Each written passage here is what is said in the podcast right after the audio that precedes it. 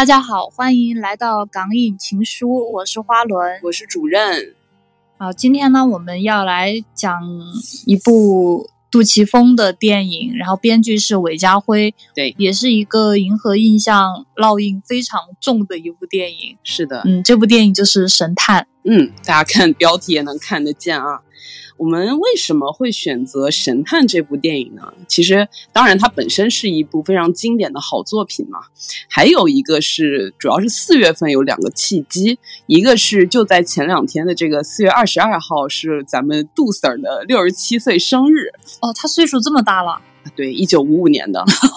他比我妈还大。都是都是老年人了，当然还是没有徐克大，更没有许鞍华大。好的，对他们都是这香港的。老导演嘛，然后其实我们本来是想在杜 Sir 的生日当天进行直播的，但是那个时间关系没有赶上嘛，所以我们就推迟了两天。当然还是再次祝这个杜 Sir 生日快乐，然后身体健康。如果有机会的话，我还是非常希望能看到《黑社会三》的。嗯，还有一个原因是。本来在这个四月二号有一部叫做《神探大战》的电影，是韦家辉自导自编的这样的一部电影。嗯，但是本来是这个清明档嘛，由于这个疫情的原因又撤档了，目前还没有再次定档的消息，就是搞得我们这些银河印象的粉丝心里都很痒。《神探大战》它主角还是刘青云。对，这我跟你说，就是就是因为。第一是韦家辉嘛，和第二是主演是刘青云，不然谁接这个 IP 我都是不认的。你都不认？对哦，我就不认。嗯，那我们今天就先来回顾一下这部二零零七年的经典之作《神探》啊。其实这说到这个神探呢，刘青云他其实主演了三个神探。都是跟杜琪峰和韦家辉有关系的，其实就是杜韦刘三人的一个神探宇宙。嗯，刘青云最早演的那个神探是一九九五年的《五位神探》，嗯，是杜琪峰编剧，然后没有韦家辉的参与，编剧是尤乃海。嗯，然后就是这个二零零七年的神探，杜琪峰导演，还有韦家辉其实也是导演，也写在导演，但是他其实最主要的角色还是编剧。另外一个导演了，对，是，对，另外一个编剧是这个韦家辉的副手欧健儿，然后就到了这个我们还没有看到的，但是也很期待的这部今年的《神探大战》。虽然他们名字中都有“神探”两个字，但是杜琪峰和韦家辉他们烙印底下的神探，跟我们惯常认知里的神探还是很不一样的。就是他们不是像什么神探夏洛克啊，或者神探狄仁杰之类的那种。你一说到这个，我跟你说，我我在那个 B 站上面嘛，嗯嗯，想嗯想搜索就是有没有神探靠谱的解说，我一搜这两个字，全都是不是夏洛克就是狄仁杰，我我都 我都疯了，我对，就是他们的这个名号还是很大，就是因为他们的这种神探就是那种传统的神探，他们就特像那个。诸葛亮那种感觉，多智近妖，对对对，就是特别厉害，厉害的不行。嗯，是。那关于这就是其他这些传统神探，那就是他们的那些影片中着重都讲了很多那种探案啊，还有推理的情节。杜伟流的这个神探就特别不一样。比如说像《无畏神探》吧，它其实是九五年，也就是银河印象它创立前的一部作品。它主要讲的是刘青云这个男人的一个蜕变，还有成长，还有一些爱情的戏码。虽然那个片子里面的爱情观，我个人不是很喜欢。然后呢，就到了这个神探，神探本片它虽然也有一些探案过程，但是它的重点并不在于探案，也并没有那些。传统的探呃破案的推理，这个我们在接下来讲这部片子的时候可以详细讲讲。其实我觉得它更像，就是它不像是一个啊，就就用我们大陆的那个类型来说，它不是一个刑侦片儿。对对对，刑侦片儿它的重点是放在怎么解开，就是这个案子怎么或者是怎么捉拿这个凶手嘛。但是这个片子就是我我觉得它是更像一个呃。非要靠的话，我觉得更像是一个悬疑片啊。对，它是比较悬疑。但是韦家辉编剧的哪个又不像悬疑片的话，又说回来，他喜欢讨论的那些东西或多或少都是带着悬疑色彩。对，而且他非常的会设置悬念，就是我感觉，嗯，就嗯，哪怕是像他编剧的大时代这样的这个香港的电视剧哈，他不是那种悬疑色彩的，但是他总会在每一个环节都给你设置悬念。是。是，那我们接下来就正式进入这个神探的故事。刘青云饰演的这个警察叫做陈贵斌。这个陈贵斌他有两个特殊的能力，第一个能力是能看见人内心的鬼，这个鬼就不是那种鬼魂那种鬼啊，这个鬼主要指的是心鬼，或者说心魔，或者说人格。这些鬼呢，大多是由人的负面情绪产生的，但是这个鬼却又不一定是坏的。我们在后面也会说，还有他的第二个能力呢，他是能看到这些鬼做的行为，这种能力啊，他就可以让他的探案有如神助。我觉得这个特别厉害，就是其实像那个各种的那种什么人格分裂片，嗯，还有就是那种什么，呃。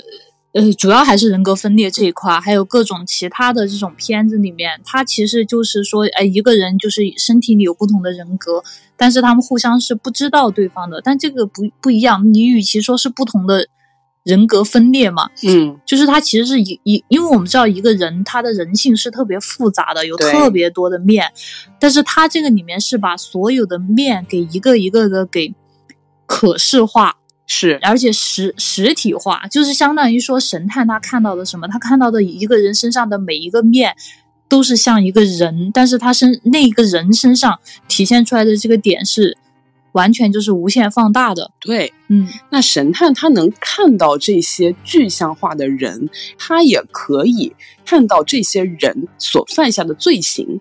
他有一种非常神奇的手法，就是他去到那个案发地。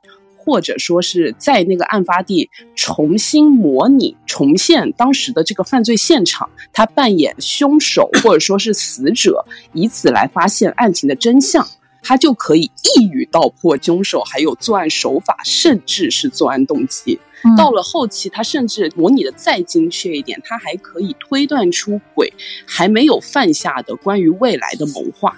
对，我觉得他完全有点像那种体验派，对他不是他不是那种通过推理逻辑，就跟那个福尔摩斯的那个风格完全不一样，不是通过推理逻辑然后推出这个事情原本是怎么样，还是后面是怎么样，嗯，而是就是，哎哎，其实我觉得在现实当中是有一点问题的啦，但是他先是认定。谁谁谁就是凶手，然后这个是这个感觉来自于他看到的那个人格，他觉得这呃看到到那个人格可视化嘛，对，然后他他觉得他身上的这个鬼会做出这样的事情，他先是认定这个人是凶手，再去倒推这个人为什么会是凶手。关键是他对，关键是他这些都是一系列的，他先说这个人凶手，然后立马把这个人的动机啊、手法啊全部都给说出来。但但是问题是他是不讲证据的，对这个放在咱们这个大陆这边探案，那肯定是没有科学依据的，这个是不可行的。就是很就这就这种设定啊，放在现在我觉得还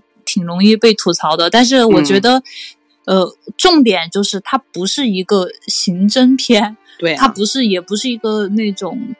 嗯，专门拍的这种推理片，所以说他对于他讲的这个东西来说，我觉得这个神探身上的这种缺点是可以呃被人忽略不计的。对，嗯，而且这部影片我们讲到后面，而且包括我们刚刚也提到，就是它本身就不是要讲这个探案这件事情，对，是，对，他讲的还是人性、人心这方面的事情。那我们刚刚说到这个神探的这个能力啊。我在想，就是这个能力，如果说它是放在社会规则中被运用得当，那这个神探他肯定就会扬名立万、功成名就。但是偏偏偏偏这种神人，他就又是天才跟疯子的一体两面。嗯，你一看这个人的整一个状态，你就知道他肯定在这个社会中过得并不太好。那果然，马上这个情节就来到了一个破恶阶段。就是陈贵斌呢，他们有一个上司是这个高雄饰演的。对，陈贵斌他在这个他的上司退休的时候啊，其他的那些同事都送上了很多体面的礼物。但陈贵宾他送出来的是当着这个上司的面割下来的自己的耳朵，这个桥段是在网上有一些就是影迷他其实是不太喜欢的，说这个段落一看就是在说梵高，说说这个非常的俗套。但其实我却认为这个是一个很干净简单的处理。因为梵高是一个我们后世公认的天才，但是在当时的社会环境里就被人当成了疯子，他活得非常痛苦，而且也非常孤独。那这个桥段其实特别言简意赅的暗示了陈贵宾和梵高他们正是处在相同的这个境遇之中。我觉得处理的还是很好的。那果不其然，在这个陈贵宾割耳朵的时候，所有的人都以一种非常惊惧的表情看着他，就连那个就是我们一看那个高雄那一样，就经历过无数大场面的这个警司，也是双目瞪大。然后陈贵宾就把那个耳朵递给上司，就跟他说：“这个送给你，因为你很干净，你是没有鬼的人。”这个事情就导致了一个很严重的后果嘛，就是他被停职了。他被停职了以后，就想就赋闲在家，也没有就是再去参与到警局里面的那些案子里面。就这个事情，就是为后面的事情做了铺垫。到后来是怎么牵扯到别的组在进行的案子当中？嗯，就时间一下就来到了五年后。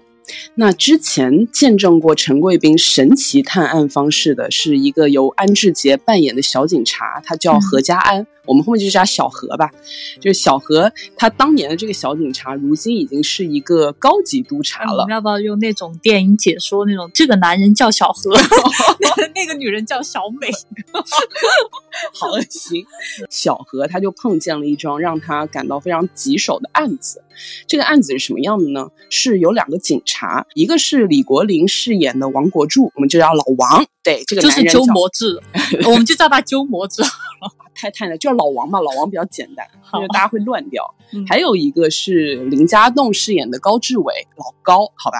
这个老高跟老王两个人在一天晚上，在一个小树林旁蹲守一名惯犯，他们就是非常疲惫不堪的蹲了大概五六个小时吧，就终于等来了一个偷井盖的南亚人。对，偷井盖啊，没错，就是当年的香港也是有人偷井盖的。嗯。所以他们就是迅速的展开了追捕，他们追着这个南亚人跑进了漆黑的树林，可是最后只有老高一个人走了出来。后老王在这次的追捕行动中，连人带枪都失踪了，下落不明。过去的这个十八个月内，有好几百个警察就对这片树林展开了好几次的搜索，但都没有结果。但是呢，也就是在这十八个月内，香港当地出现了三起持枪抢劫案，其中两个案子都有人被枪杀，杀人的子弹呢，全部都是来自于老王的配枪。对，嗯，然后老王现在人还找不着，然后所以这个小何就是正在调查这个案子，但对于这个案子一点头绪都没有。这个呃，神探的神和风在警界都是。算是鼎鼎有名的，对。然后坊间有很多传闻。对，这个小何呢，其实也是相当于说是他的一个小迷弟，然后就到了这个，呃，这个这个叫什么何什么呃叫什么陈陈陈陈贵宾，到了这个陈贵宾家里面去找他，然后老陈，好吧，对，到了老陈这个家里面呢，就是一直就是表达自己的这个。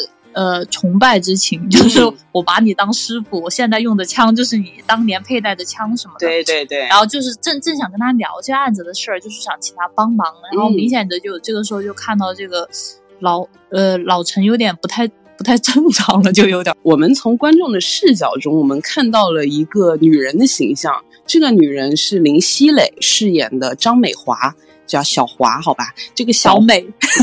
哎哎，可以，小美，对，这个女人名叫小美。这个小美是陈贵宾的妻子。我们可以从她的那个言语中看到，她对于陈贵宾一直在关心，就是社会上的各种案情啊，还有能够看见鬼的这件事情，表示出很强烈的反对和不满。那陈贵宾他认为自己的这种能力是一种天赋，可是这个妻子却觉得他的能力就是一种会害死他的东西。所以，当这个妻子看见小何来的时候，整个人都表现出很强烈的排斥，就是在那儿疯狂的剁肉，很歇斯底里的状态。这一段的配音非常好，建议大家可以再去打开电影再看一遍啊。对，这个地方的那个声音处理啊。他把所有的这种这个女人所发出来的响动声音都放的特别大，对，比如说什么剁肉啊，在那儿摔盘砸碗呐，然后他一会儿去洗衣服，包括那个洗衣粉倒出来的那个声音都特别的，都都所有声音都放大大，然后让你觉得很吵闹。一个是能感受到这个这个女人情绪上的不满，对；第二个是你明显看到那个发出这些声音的时候，陈贵宾都是有一些呃微反应的，就是说他对这些声音很敏感。但是呢，这个来的这个小警官，这个小小何。一点反应都没有，就表明他其实听不到这些声音。这个声音只有陈贵宾能听到。对，嗯，当然，就陈只有陈贵斌能够听到的这个声音啊。他虽然他的表情有一点不自然，但是他还是让小何继续把他的来意给说了下去。那小何就跟这个陈贵斌就说明了案件的缘由，介绍完这个案情，他就明确的提出希望陈贵斌能帮自己一把，一起来破案，因为他已经好久都没有进展了，整个人都没有头绪。所以说，他就来拜托陈贵宾。这个时候，妻子就突然冲了出来，疯狂的阻止陈贵宾啊，而且要赶小何走。对，就是什么啊，你你答应过我的，以后不再去查案，然后不再怎么呃怎么怎么样，就是现在。这个小年轻人过来就是来破坏我们的生活的。对，嗯，那是那个陈贵宾，那当然他赶紧就拦住妻子嘛，因为妻子好像手上还提着刀什么的，就情绪很激动的样子。陈贵宾就让这个小何先离开。那小何看到眼前的一幕已经惊呆了啊！我们原本以为小何可能是被妻子突然的这个疯狂举动给吓到，结果这个片中出现了第一处。意料之外又情理之中的设置，就是这个镜头，他给到了小何的视角。从小何的眼中看过去，陈贵宾他正在对着空气说话，对着空气挥舞他的双臂，而且情绪饱满，动作很大。啊，那我们就可以推断出，在影片中没有展示的，就陈贵宾在。不当警察的过去那五年，大概就是一直在跟这个其他人并看不到的妻子一起生活的，而且妻子非常不希望陈贵宾再当警察，也非常不希望陈贵宾再继续运用他所谓的那种超能力啊。嗯，他之前就是他们之前在一个那个超市里面，就是也不是超市啊，就是那种小小小卖部。小小超小商超，小超市就卖零食啊什么的那种地方，杂货店。对，然后就已经跟那个谁，跟陈贵宾说过了。他说：“你陈贵宾是陈贵宾，当时是在干什么？他是看到有一个女孩在看着一管口红出神，然后他旁边有一个就是他眼里的鬼嘛，然后再对那个女孩说：‘你买啊，那个什么 Coco 也有。’是，他是让他偷。”要不对对对，他说他说是那个谁谁谁也有谁谁有，凭什么你不能有？他就想怂恿那个女孩偷，然后那个鬼，然后陈贵宾看到了就骂那个鬼嘛，还用东西砸他，然后别人都当他是疯子，然后出去之后，他那个老婆明显就特别不开心。对，然后陈贵宾就跟他解释说，这是我的天赋，我应该用这个天赋去帮人。然后结果他当时他那个妻子就表达出来了，他说就是说你这个天赋会害死你。我们可以从前面到这边的剧情，就一直能够看出，妻子对于陈贵宾继续当警察这件事情是非常的反对的。那这个陈贵宾身为这个神探，当然是不可能不参与这种主动找上门来的案件啊。所以他在第二天，他就是完全没有理会妻子的劝阻啊，马上来到了鸡九龙重案组，加入了小何的调查组。经过一番介绍。我们就知道了，在这三起案件中，监控中拍到的犯罪嫌疑人都是戴着头套，持的都是警枪。在第一起的麻将馆抢劫案中，嫌犯虽然是持枪抢劫，但是并没有杀人。第二起的运钞车抢劫案中，蒙面歹徒他枪杀了三名运钞员，抢走了一百七十万港币的现金。那第三起的案件发生在一个便利店。凶犯他枪杀了这个便利店店员，而且拿走了柜台上的大概是六千块钱的现金。后两起的命案，他的凶器全都是原来失踪的老王他所持有的配枪的。嗯，对。那他们就锁定了当时老王在失踪前最后接触到的人，也就是老高高志伟。所以这两个人就开始一起跟踪老高。那观众其实在这个时候就已经能够猜到老高这个人他肯定有鬼，但是我们和陈贵宾本人都没有想到的是，老高的鬼竟然是那样的。这个就来到了影片中的第二个，我认为是啊哈 moment。在所有人的那个眼中啊，就老高就只是一个人在街上走路，但是在陈贵宾的眼中，街上却齐刷刷的走着七个人，性格体貌各异。对，就是七个完全不同的人，然后跟在这个，呃，就是这相当于是七个鬼，对，然后一起出现。而且这个地方，我觉得这个处理手法我特别喜欢，他通过让这七个人步调一致，然后哼着同样的一个小曲儿来表达，对，来吹着一同样一个小曲儿的口哨来表达他们其实是同一个人，因为他先是给了一个这个。呃，老高就是一个嗯，吹着口哨，正在很悠闲走在街上的镜头，然后又给了一个七个人一起走在这个街边的这样一个一哼口哨的镜头，这样反复的几这两个镜头反复打几下，然后让你明白这七个鬼就是他的鬼。对老高的鬼，嗯。啊，陈贵宾他非常的惊讶，因为他说他从来没有同时看到过这么多的鬼，但是你又从他的那个眼神中能够看出来，他又很兴奋，整个人双目圆瞪，嘴角微微的上扬，就表示他很惊讶，但是他同时又很兴奋，能够同时撞见这么多的鬼，所以他这个时候立马下车步行跟踪。那这里杜 Sir 的拍摄就非常牛，刚刚花轮也介绍了，就是多处的这种正反打、一人行、七人行的这个切换啊，还有这个节奏也是杜 Sir 非常擅呃擅长的，这些都营造出来一种隐隐的剑拔弩张感。虽然这个人或者说是这群人吧，他们之间没有出现正面的交锋，但是却是暗流涌动，就是所有的观众都跟着捏把汗，就担心会出什么事情。对。就是因为这个时候，陈贵宾他故意跟上了这个高志伟，对，然后高志伟这高志伟其中有一个一个鬼是属于那种特别呃智商高，嗯，然后也就是代表，我觉得是代表着那种什么权权力啊、权这种计谋啊这方面的。我们后面可以来分析一下这样这样的一个一个鬼，很明显，我觉得是这个鬼就是。第一个有所警觉，然后转过了头，然后其实就是高志伟本人转过了头嘛。对对对。然后，那么这个陈贵宾就跟他们就是擦身而过，嗯，然后假装无事发生。对对，然后最后让高志伟就是放下了这个警惕。然后他他，我觉得他没有放下警惕，就他他改变他的路线，他进了一家餐厅。嗯，就是他没有去他原来想要去的地方走，他原来想走的路线。哦，我这个地方理解是他就是可能感觉到有人在。的目光灼灼，然后所以他故意往那个地方有那个有转角的地方去，因为他那条路往前走是个转角。嗯嗯嗯，反正就是高志伟他进了一家餐厅嘛，嗯，陈贵宾和小何两个人也跟了进来。嗯，坐在餐桌前的老高，这个时候他的形象变成了一个胖子，这个胖子是林雪，就非常可爱。那林雪她代表这个形象是暴食、贪欲、懦弱，还有愚钝。你眼看这个胖子一个人点了一桌菜，有鱼有肉有汤有饭，在那儿大快朵颐啊！他那我都会背了，嗯，就是红红烧翅、蒸条斑，嗯，烧烧子炸子鸡、炸子鸡一碗白饭，对，就是一个人在那儿大吃，就吃的很嗨，还在那抽雪茄什么的。然后这个时候，陈贵宾他就让小何上去问老高，就。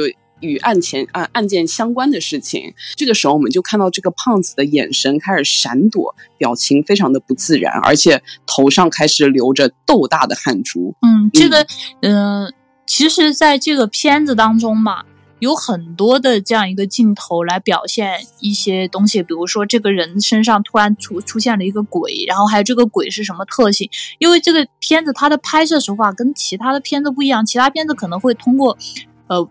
嗯，画面不一样的色调，或者是给那个不一样的人物加逆光，然后通过摄影或者是后期加一些那种效果，让你感觉到哦，这是两个不同的世界，或者是这是这个人臆想出来的。但这个片子，嗯，不是，它所有的鬼出现，或者是那种剧情里面所有的画面的色调什么的都是一样的。所以刚开始看的时候可能会有一一点点懵，但是它会通过很多的这种。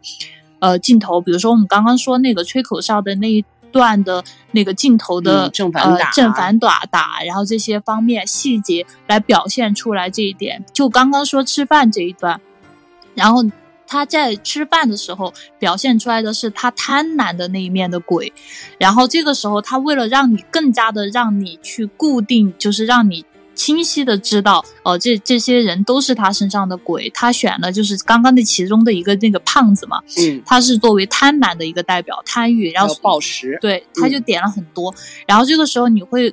通过两个镜头，你会看到这个代表贪婪的这个人格，然后在那里吃饭的镜头跟上一个就是呃高志伟在那里吃饭的镜头，他们所有的动作都是一样的，包括他们腿摆放的位置都是一模一样的。对，嗯，在这个胖子他。回答不上来小何的问题的时候，一个女人出现在了胖子的身后，是由刘锦玲饰演的。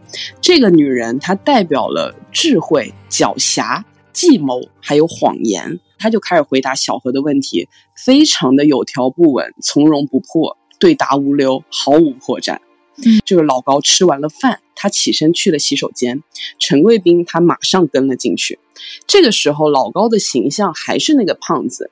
于是陈贵宾他就故意站到了胖子的身边，把尿滋在了这个胖子的裤子上。他想要借此来勾出老高的其他几个鬼。那果不其然，我们刚刚在街上也有看见的其中一个形象，一个留着寸头的。人出现了，这人是张兆辉。那张兆辉他代言代表这个人格，你一看就知道，就是一个暴躁、狂怒、暴力和凶残的人，就一个莽夫。我觉得我是这么理解他的。我觉得呃，对，差不多，就是他上来所有的手段都是暴力手段嘛，一上来就一拳把陈贵宾打的这个头破血流，而且还拔出了枪想要射杀陈贵宾。就在这个时候，剩下的其他几个人格一起出现了，他们就手忙脚乱的按住了这个寸头哥，胖子还在旁边大声喊叫，就不能开枪，不能开枪。那个女人呢，这个时候还是很冷静的站在这些人的后方，盯着前面的这片慌乱。那还好，这个时候小何也冲了进来，他阻止了老高。就经过这一次啊，就是陈贵宾，他已经完全将焦点锁定在了老高的身上，因为他已经跟这七个鬼都打过交道了。那我觉得小高就是冲进来，就是为了救那个小何哦，小何为了救那个陈贵宾，大喊自己人 都是自己人，对，然后亮出了警安证。其实我觉得这个时候也也也可能也。暴露了，就是他们已经在怀疑高志伟了。对，但但高志伟，我觉得他在之前就是从小何来到他桌前询问他的时候，就是他的智慧人格上线的时候，他就已经知道自己被盯上了。嗯，是的。那既然已经说到这七个鬼，我们就可以聊一下这七个鬼他们分别的这个代表啊。在广谱意义上，就是很多人会认为这七个鬼其实代表就是七宗罪。呃，不过我觉得这里面这七个鬼其实跟七宗罪还是略微有一些差异的。七宗罪它是大家都知道是天主教对于人类恶行的分类嘛，他们有傲慢、嫉妒、暴怒、懒惰、贪婪、暴食和色欲。但我们刚刚说陈贵宾他能看见的鬼并不都是坏的，也就是说，并不都是一定要犯下恶行。比如说刚那个女人嘛，她对应的最大的特点实际上是智慧。虽然说她在这过程中她撒了谎，但是我觉得她最大的特点其实还是她的这个高智商和她的冷静。但是你就是在这个片子里面嘛。我感觉这个女人她的那个所有的智慧都运运就运用在阴谋上面。嗯嗯嗯。哦，但是阴谋它其实又不是七宗罪里面的其中一种罪。对，我觉得这七个人格哈，它所代表的，嗯，就我觉得真的宗教色彩没有那么浓。嗯。就在这个片子里面，就就就这个片子里面宗教色彩真的没那么对，他只是恰好他这是这七个人嘛。嗯。就如果说你要硬要去套七宗罪的话，我觉得他可能就是。啊，如果傲慢了，我跟你说，如果如果啊，杜 Sir 设定的是四个人，绝对有人说贪嗔痴，就就只要数字能套，但是他就他他。那个巧妙的地方就在于有一些又合得上，但是有一些其实又不是能那么能合得上的。嗯，这个林雪饰演的胖子，我们刚刚也说他就是暴食，但是还是不能忽略胖子他同时还有一个非常明显的特征，就是他的胆小和怯懦，还有他的愚钝无知。这个其实也挺难用单纯的一个罪行去套。寸头这个暴怒是非常明显，也是非常适配的嘛。嗯。这三个其实是在这部影片中展现最多的三种人格。另外，我看到很多网友他们在说啊，胖子女人跟寸头特别明显嘛，但是其他的几个人格都是龙套，没有交代是什么。其实影片还是有暗示的，大家后面去看的时候可以发现。我们在这边先说一下，是非常短的一场戏，就是后来高志伟他去布置假现场，也是伪造。南亚人的那个假的家里的那场戏，其实是有交代的。你们会看到有一个瘦子，他拿着邪恶的头套，就是他们之前去抢劫的头套，那些头套都长得非常猥琐，而且那个瘦子也在一边布置头套，一边露出猥琐笑容。他代表的，我觉得是变态，变变态细分可太多。对，还有一个是戴着墨镜的一个马尾哥，他在现场大散钞票，嗯，造假专家。我对对对，它代表就是贪婪和贪财。这这一面，还有一个穿西装打领带的很猥琐的一个戴眼镜的大叔，他在那边布置一些色情，呃，也不是色情，情色碟片和杂志，代表是色欲。然后另外还剩下一个留着胡子的小青年啊，他把那些什么泡面、啤酒、饮料、花生皮的碎屑什么的吃完不扔的外卖盒，代表的是摆烂，他代表是对他代表是懒惰。这就是我们大概对这个七个鬼的一个分析，大家后面可以再去看看一下影片的细节，就是分别可以对应的出来。然后我们再说回这个剧情，就是我们刚说这个陈贵宾经此一战，已经彻底的死死的盯住了老高。那这时候他的能力要登场了，他要身临其境还原现场，对不对？所以说他走访了当时总共那三起案件的发生地，就在这一顿一顿的这个发挥啊，他就得出了这个结论啊：三起案件里面总共是有两个罪犯，第一个抢劫麻将馆但是没有杀人的是一个罪犯，剩下的两起案件抢运钞车和便利店而且都杀了人的是另一个罪犯。第二个罪犯是比第一个罪犯坏很多的。这个案件中，陈贵斌还分析出了非常关键的信息，就是这里面有两个罪犯，而且有两把警枪，可以说是这个案件的一个非常关键的一个突破点。对，嗯，因为大家一 因为大家都认为就是犯事的就是那把老王，然后丢失的那把警枪，因为是那把警枪射出来的这个这个这个子弹。然后，但是呢，陈贵斌非常敏锐的。发现那个没有开枪的那一把枪是两个人犯下的这个案件，所以就是这两个人分别有枪，而且他们不是同伙。对，是的。那所以在第二天，这个陈贵宾他带着小何来到了老王当时失踪的那片树林，又是一顿查探。陈贵宾他当场就断定老王已经死了，而且被人埋在了地下。所以这个地方真的就就挺神的啊！我觉得这个片子你很多时候神探都呈现出那种神神叨叨的地方，然后把那个小小年轻警察看得一愣一愣的。对，就之前。呃，之前他们查案的时候，我觉得那个谁小何根本就很多时候都不知道他在干什么，然后后来跟着而已，对，就跟着，然后突然之间就是下了一个什么太阳雨，他就说这是神奇，这是说这是神奇，然后后来那个小何跟着他到了那个林子里面去查案嘛，张嘴就跟人家小何说王国柱已经死了，嗯，对。他就上来，他没有任何的铺垫，他直接就是下结论，让人看的一愣一愣的嘛。陈贵宾他这个时候，他既然已经下了判断，那他就要还原一下当时的案件详情嘛，所以他就开挖坑，他要把自己当成已经死掉的这个老王埋进坑里，而且他要求小何要活埋自己。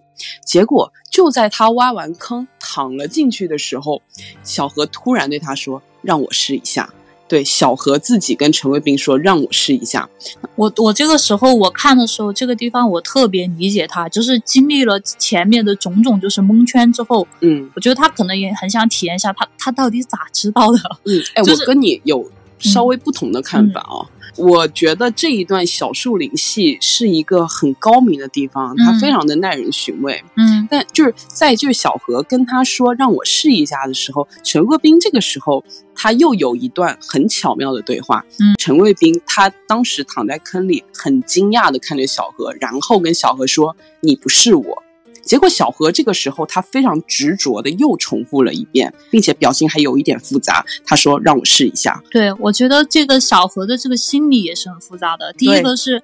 他前面我觉得他确实没有没有他没有看懂，因为那个陈贵宾的节奏很快，嗯而且他没有跟小何解释太多。呃，他没有跟小何解释太多，而且而且小何其实又是出于一种对于偶像的这个崇拜心理嘛，嗯他也很想试一下这个偶像的方法。嗯，然后一方面他可能又觉得就是，呃，我他毕竟是就是小何也也是一个那种高级高高级级督察，察，对，他没觉得可能是没道理你行我不行嘛，嗯他可能也觉得就是用你的方法，说不定我也能行，就有有一点点就是好强在里面。哦，哎，我觉得这个不是好强啊，嗯，就嗯，我我想一下怎么说，嗯，这段情节它为什么很妙呢？妙就妙在这段情节虽然很短，嗯也虽然看似很漫不经心，但是其实都对这两个人的性格做了强烈的暗示。陈贵宾对小何他总共说了两句话，一句说你不是我，第二句说的是做我很辛苦。嗯我觉得这两句话其实是陈贵宾流露出来的傲慢。傲慢的人，他对于别的对象其实是不屑于去伪装和撒谎的。嗯他对于自己的能力有着绝对的自信，程度再强烈一点，就会变成无理。嗯陈贵斌显然是一个不会顾及其他人感受的人，而且再加上他又那么的自负，所以说在陈贵宾眼中，小何肯定是一个很无能的人。就如果没有自己这个高级督察，他对于这件案子就是束手无策。那小何在这里是什么呢？我觉得是一种嫉妒。啊，我觉得都是掺杂的嘛。嗯，就当一个人对你很傲慢的时候，你肯定不服啊，他不爽。嗯，不不服、但是嫉妒，然后有、嗯就是加上你之前崇拜他，不服、嫉妒，然后有一点点好强，就是嗯反正混杂在一起。然后他当时就一定就要试一试。对，就一定要试一试。他就觉得，凭什么我自己明明是一个前途无量的高级督察，而你就只是一个世人眼中的神经病 loser，连工作都没有？为什么你可以，我不可以？我就偏要试一试，看看我有没有这种天赋，对不对？你通过这个方法来探案，那是不是这个方法本身才是破案的关键，而并不是说你拥有什么所谓的神力？所以他就无论如何要试一试。而且这个小树林系还有一个很好的一点啊，在这个陈贵宾他答应了小何，让小何亲自埋进去的时候，他很自然的跟小何说：“把枪给我。”这是一个很平常的对话。按照字面上的理解，我们肯定就想，那肯定是怕埋土的时候把枪给埋了，给搞丢了嘛。但是这个细节却是后续剧情的一个非常关键的点。嗯，所以我觉得这一段很短的小树林戏是一个很巧妙的设计。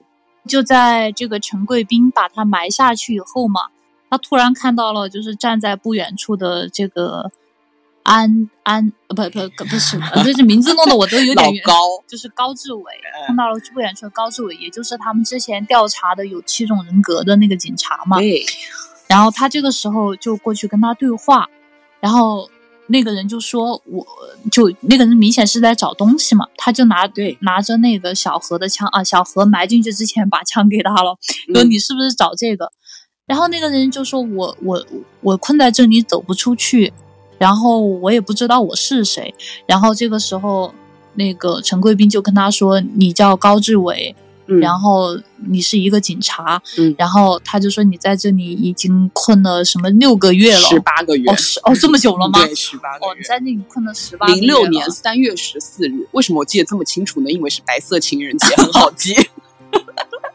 对，就是这个这个时候的这个老高啊，我我在第一次看这部影片的时候，我觉得很神奇，就是当时我看到有点懵，哎，为什么老高突然出现在了树林里？嗯为什么他在那边挖东西？他是要挖老王的尸体吗？就是我第一次看的时候很懵，而且在这里的老高。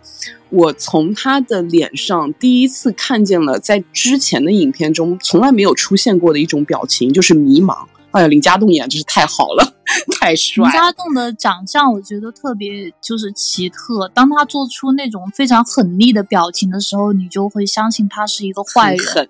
嗯、对，他是一个，就会相信他是一个坏人。但是如果他想要表现出纯良忠厚来，他那张脸也完全没有问题。对，哎，这是演技，我跟你讲，演得太好了但。有的那种，就是我我觉得这个是他的这个长相特别中性，因为有的这个演员哈，他肯定不是那种一眼惊艳的那种大帅哥，呃，像香港有嗯很多那个呃那个绿叶演员嘛，我们就知道，因为长相问题只能演一辈子的坏人，所以就来不了他这个像大傻哥这种，嗯，比如说那个什么四大恶人那种之类的，就是他们可能就是说他们可能是要要演一个好的角色，大家一直期待着他后面反水。啊，是，但是林家栋就是可以适配各种。陈贵斌他不就跟这个老高就是解释你为什么在这里呀，什么什么的，那就我们现在就可以知道哦，原来这个老高他是原来的那个高志伟的本我，被他内心所催生出来的那七个鬼赶走的、抛弃的那个本来的高志伟的人格。那陈贵斌就是对他说完。你杀了人，你干嘛？自顾自就走了。哎，对他走了，对他走了。小何还躺在土里，是不是？陈贵斌他自己就是连车带枪的，就自顾自的走了。这个时候，我们就看到小何破土而出，那边大喘气，他就是非常的恼怒啊！就他就一路追到了这个陈贵斌的家里，一看就是想要去质问人家为什么把自己给丢下。结果他没有看到陈贵斌，他在陈贵斌那儿碰到了陈贵斌的妻子小美。对对，这里的小美不是那个原来的那个幻象啊，而是真实的小美，一看就是一个干练的女警形象。她跟小何一样，也是一个高级督察。小何是西九龙的嘛，他是新建南重案局的。这个地方林熙蕾的演技确实很好，因为之前见到那个见到那个幻象的时候嘛，嗯。他就特别居家，对，就是一看，我感觉他就是买菜已经买了五年了。就是陈贵斌就停职多久，他就买菜做饭了多久，把家里料理的井井有条，烧的一手好菜什么的。啊，对对对，就那种感觉。但是当他与女女警出。那个身份出现的时候，你明显从气质打扮上，你能看出他跟还有他的动作，你能明显看出跟之前那个人不是一个整一个状态，完全不一样。嗯，小美她就告诉小何，陈贵斌他是我的前夫，最近呢，精神科的医生找到他，跟他说陈贵斌已经半年没有去复诊了，所以我才来看看这个男的是不是还活着。小美又说呢，陈贵斌是不是跟你说他能看到鬼啊？是不是跟你说上天会给他破案的？启示啊，是不是还把我当成他的老婆啊？我跟你讲，这个人就是有神经病，就是一个疯子，还把陈贵斌的一大堆五颜六色这个精神科的药丸丢给了小何。那小何这个时候，他原来脸上的那种愤怒的表情早就已经消失了，已经是惊呆了，而且他脸上也出现了一种跟老高的本我一样的迷茫。虽然说他们都是迷茫，但是他跟这个老高的迷茫还是不太一样的。我认为老高的迷茫啊，它是一种对于自我认知的迷茫，它是一种我是谁，我从哪里来，我为什么要在这里的迷茫。小何这个时候的迷茫，他是对于一个自我选择、自我未来的一种迷茫。他要问的是：我要去哪里？我接下来该怎么办？我还能依靠谁？而且这个地方，他本来刚开始，我觉得他要去追那个，去刚开始去找陈贵斌那个愤怒、愤怒的这个状态嘛。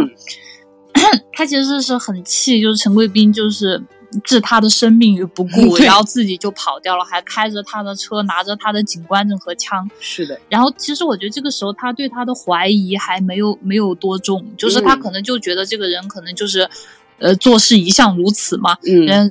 但是他有点气，他不顾自己的生命嘛。嗯。然后碰当碰到了这个小美，他前妻以后，我觉得这一刻他就是动摇了，他就觉得对。呃，失去了对这个陈贵斌的信任，因为他之前是怎么样呢？因为之前他去那个陈贵斌家里嘛，然后看到陈贵斌对一个呃不存在的一个呃妻子，然后在那说话呀什么的，然后他看到了他跟妻子的合照嘛，他就先入为主的觉得啊，他老婆去世了，对，然后他是因为过于思念自己的妻子，然后在心理上为了给自己一个安慰才这样子做的。我觉得这个呃。不管在谁看来，可能也是一种人之常情，可能人家夫妻感情很深，对吧？是，呃，但是这不足以证明这个人真的是一个疯子。对，呃，包括他们就之前带他去吃饭那个，那那个那那个餐厅嘛，那个小餐厅，那个老板也跟他说，他妻子可能是去世了，就更加加固了他认为他妻子去世，然后这么一个想法。然后当亲眼看到了这个小美，活的小美，哦，这个活的这个小美出现，然后告诉了他这些，嗯，就是他已经。完全的就已经开始呃，对陈贵斌的信心啊、信任完全已经动摇了，因为如果说是他的妻子去世了，还可以理解他伤心过度。他妻子活着，他他在这儿整整哪出呢？对，就而且妻子已经向这个小何证明了陈贵宾他是一个被确诊的精神病人，所以说小何他这个时候觉得十分的迷茫，但是在这种迷茫里面还有一种委屈和无助。他觉得哇，我居然信错人，信错了跟这么久，陪着一个神经病玩了这么久。对，而且就是呃。这是他第一次在这个片子当中，然后经历濒死状态。对，嗯，对，我觉得在这个这是一个很重要的节点啊，因为后面还会有每一次都会削弱他对于自己的信心，对于神探的信心。对，在这一刻，小何他正式的暴露了他的一个新的性格特征。这个性格特征说的好听一点叫孩子气，那你再说的直白一点就是幼稚、软弱。缺乏主见和判断力，还有一个就是习惯性的依赖他人。在接下来，他已经没有人可以依靠了，至少当时的他是这么觉得的。嗯，那这个时候的陈贵斌干嘛呢？陈贵斌他带着小何的警枪和警员证在独自探案，这个也很绝。哎，我我我我也是没有想通啊！他他他拿着小何的，他看着小何的警员证的时候。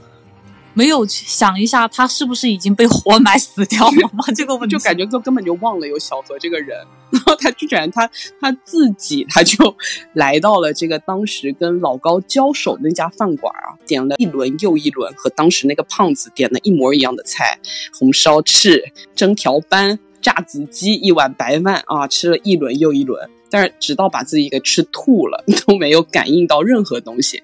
但就在这个时候，他突然留意到了饭馆的窗外有一群南亚人在打架。他就突然露出了恍然大悟的表情，他就马上来到了老高他所在的警察局，就因为他有这个 小何的这个高级督察的警员证嘛，所以他查什么都很方便。他在警局里面一顿乱翻，他就发现了老高有一个秘密，就是他那里存着很多南亚人的资料，而且他也还发现这个小警察局啊，平时查这个警员的配枪也是非常随意、非常敷衍的，撩开看一眼就没了。这一切。就是让陈贵宾就有了新的发现，然后呢，他就精准的翻到了老高柜子里一个南亚人的资料，揣着离开了。但是这个过程都被刚刚从外面回来的老高给看到了。陈贵宾这一下他就理清了头绪，所以他一个人又再次来到了刚刚活埋小何的树林。对他在这过程中还是继续没有想起小何。他在这个树林里一个人挖坑，这是一个夜晚了，把自己埋了进去。这一段戏也是很牛，他就没有想过，哎，使用一下之前挖的坑，然后哎，小何已经走了，好像根本就忘了这一段记忆。把自己埋进坑里的陈贵宾，他就看到了十八个月前的那个晚上发生的所有的事情。当时在追捕南亚人的老高。追着追着，突然发现自己的配枪不见了，他就十分的慌乱。就因为在香港，警察丢，包括在内地啦，就警察丢枪的这件事情是非常严重的。对，不管是在世界哪个地方，对，丢车都呃，不是丢枪都是一个特别特别严重的事情，尤其是警察丢枪，对吧？对对。嗯，老王也赶来了嘛，他他也发现了老高的枪不见了，他就准备马上报备给上级。他说，如果这个配枪是被南亚人给捡走了，那就后果会非常的严重。老高的形象在这个时候突然变成了胖子，那个非常懦弱无能的胖子，他就恳求的老王不要这么干。他说自己下个月马上就要升职了，就如果说这个事情报上去，那他的警员记录就会有污点，他的前途就尽毁。当然，老王他没有妥协，而是选择继续拨打电话。这个时候，胖子不见了。我们刚刚说到的那个暴怒的寸头哥突然出现了。寸头哥他就抄起了一根铁棍，一棍子就把老王给打死了，瞬间打死。他就把老王的配枪拿走，继续去追南亚人。很快他就看到了这个南亚人，而且他举起了枪准备射杀。但是又在这个时候，代表智慧的那个女人出现了，她阻止了寸头开枪，而且放走了南亚人。啊，我觉得这个女人所代表的人格，在所有人格当中非常的强势。对，嗯，她只要是只要是她发话了，或者是她做下一个决定，其他的人格都会配合着她行动。是你从刚刚他们就是七个鬼同时出现的第一幕，你就可以看得出来，这个女人是走在 C 位的。嗯，对，就所以你看，这个女人在这七个人格中，她具有绝对的话语权。在这个晚上，先是丢了枪，后是杀了人，老高一下子就分裂出了最初的三个鬼。在这个陈贵斌发现这个案情经过的同时，老高警觉的老高，智慧的老高，他知道自己已经暴露了，所以他也开始行动。他先是去这个警局的系统里面，把自己跟老王的配枪编号给对调了。然后呢，他就来到了一个旧仓库，他开始布置南亚人的。假居所，就我们刚刚就是分析那七个人格的时候也提到，就是后面老高在伪造这个假现场，他就是在这个旧仓库里面布置的。布置的同时，那个女人催生出来那个智慧的女人，她打电话报警，说目击了一个拿着警枪的南亚人出现在了此地。老高的目的就是要将小何骗到这个地方，把小何的配枪抢走，并用这把枪除掉小何。最后呢，可以把这所有的罪行，连同杀小何的这一桩，都推给那个南亚人。对他这个计谋就是很深，他因为他想要把事情搞得很复杂，因为越复杂对他越有利。小何和警队很快就赶到了现场。老高他戴着一顶面具，引诱小何单独追了出去。小何明显就是一个外强中干，而且他在之前也暴露出了他的脆弱，他根本不是老高的对手，很快就被撂倒在了地上。老高拿着枪指着小何的头，想要抢走小何的配枪。哎，谁知道小何的配枪早就不在身上了，是不是？那老高气急败坏，但是又无可奈何，只能把小何放走了。哎，也就偏偏在这个时候哈。查明了一切的陈贵宾突然想起了小何，突然想起了小何，他就给小何打了电话，把自己刚刚推断出他旁边的坑里响起了手机的声音，神经病。然后他就打了小何的电话，他就要把自己所有的发现的一切都告诉小何嘛。同时，陈贵斌也开着枪，啊，不不是开枪，开着车，开着车问小何在哪里，然后就往小何所在那个地方开去嘛。但是当他开着车到了小何所在那个街道之后，他并没有看到小何的身影，而是看到了眼前跑来了一个瘦弱的少年。那个瘦弱少年其实长相也挺南亚的，我当时有一点困惑。反正就挺像什么越南人啊，然后柬埔寨啊，但你能看出他是一个没有成年的面黄肌瘦的少年，哭丧着一张脸。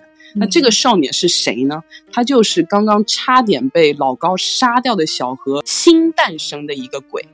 这个鬼就是他的恐惧，他的软弱，他的胆小，他的无力。对。其实我觉得他那个第一次被活埋的时候，这个人格已经快呼之欲出了。对对。然后最后一下就是再来一次这种，就是被人用枪指着头这种濒死体验。嗯。他一下就控控制不住了，他甚至就是说，在跟那个陈贵宾嘛，然后见面的时候，他甚至直言就说：“我好怕，我刚刚被我刚刚差点死了。”对对对。就你看到一个就是全身肌肉的猛男这么说的时候。嗯，有一点诡异，但还好他是以这个少年的形象说着话的，对，对，都有说，因为 有有正反打，对。对 对，是的，还是这个少年的形象，这个少年就哭丧着一张脸，对陈贵宾伸出手，要他把枪还给自己，说我不干了，我要退出这个案子。陈贵斌当然不还了，因为陈贵斌他知道，一旦还了枪，这个枪就一定会被老高再次想办法抢走，然后小何就会被这把枪给打死。小何刚刚之所以没死，就是因为他身上没有枪。那小何这个时候走投无路，又没有办法，他又拗不过陈贵斌，他就只能找了自己的女朋友，拿了人家的配枪。哦，对，我觉得这个地方，我我觉得他还蛮卑鄙的，就是，呃，他本来是想要跟上面的人上报嘛，然后他女朋友劝了他一句，就说。你就说你马上就要升职了，哎，就真的就劝了这么一句，对，然后他就说把你的枪给我，哎，这种感觉就好像是什么，既然你劝我不要上报，那么就把你的枪给我，对，谁让你他反应其实非常快，这个时候。对，我觉得这个地方就是这个点很有趣。我我觉得这个地方相当于说把他女朋友架上去了。就刚刚是你劝我的，如果你不把枪给我，那你刚刚劝我岂不是站着说话不腰疼？顺顺杆爬的还挺快。对对，我觉得他当时他女朋友有点愣了，我觉得一下就被架上去了，就就瞬间就是人家答应的非常快啊。对，然后这个小何他就拿着女朋友的配枪去了老高所在那个警局找这个老高算账。我觉得这里还有一个点也很有趣，就是为什么他这个时候又信了陈卫兵呢？我觉得是他的迷茫和软弱、胆小跟怯懦起到了主要的作用。因为他在这个时候已经是走投无路、进退两难了，又没有自己的枪在身上，所以他就只能硬着头皮撑下去。一个软弱的人，他在迫不得已的时候，他会更加没有主见。我觉得他始终是想要找到一个人，就是去心理上有一种依靠感，就是一个强大的人。虽然这个时候。他没有那么信任陈贵宾了，但是他还是认可陈贵宾是一个强大的人。而且陈贵宾他在这个时候以一种非常强势的姿态出现，又以一种非常笃定的口吻，他告诉他自己推断出的一切，他就一直都很笃定，就是他一直都很笃定。对。然后这个时候，其实我觉得就多方面考虑吧，就是一个是他枪枪丢了嘛，不想被发现，但是他如果说能够按照他的指示去把这个。高志伟给抓了。第一个是这个案子破了嘛，神探会还他枪，因为他抢他枪。依照神探的说辞，那不就是因为这个事儿不还枪嘛？嗯。然后第二，他把这个人，哎，按照神探的指示把这个人抓了，那么又是大功一件，那么对下个月的升职不是又很有帮助吗？对，所以说这个小何他就来到了老高的警察局，并且在那个警局里当场查了这个老高的配枪编号。哎，殊不知人家早就已经改好了，小何根本查不到任何问题啊！这个时候的小何，我们就看他要崩溃了。就是他抱着那个头，坐蜷缩在那个椅子上，就是怎么想都想不通，到底是这个陈贵宾在风言风语、胡言乱语呢，还是这个老高在演戏？